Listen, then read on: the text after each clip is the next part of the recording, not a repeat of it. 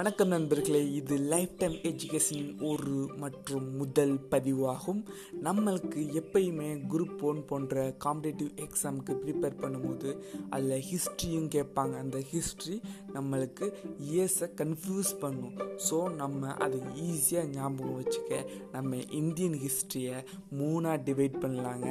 அதை ancient history medieval history and modern history அப்படின்னு divide பண்ணலாம். ஆனால் இது ஏற்கனவே தெரிஞ்சது தானே அப்படின்னு சொன்னால் இதை இன்னொரு விதமாகவும் பிரிக்கலாம். முதலில் இந்துக்களால் மன்னர்களால் ஆளப்பட்ட காலம் இரண்டாவதாக முஸ்லிம் மன்னர்களால் ஆளப்பட்ட காலம் மூன்றாவதாக பிரிட்டிஷ் ஆட்சியாளர்களால் ஆளப்பட்ட காலம் என நம்ம பிரித்து எளிதாக ஞாபகம் வைத்து கொள்ளலாம்.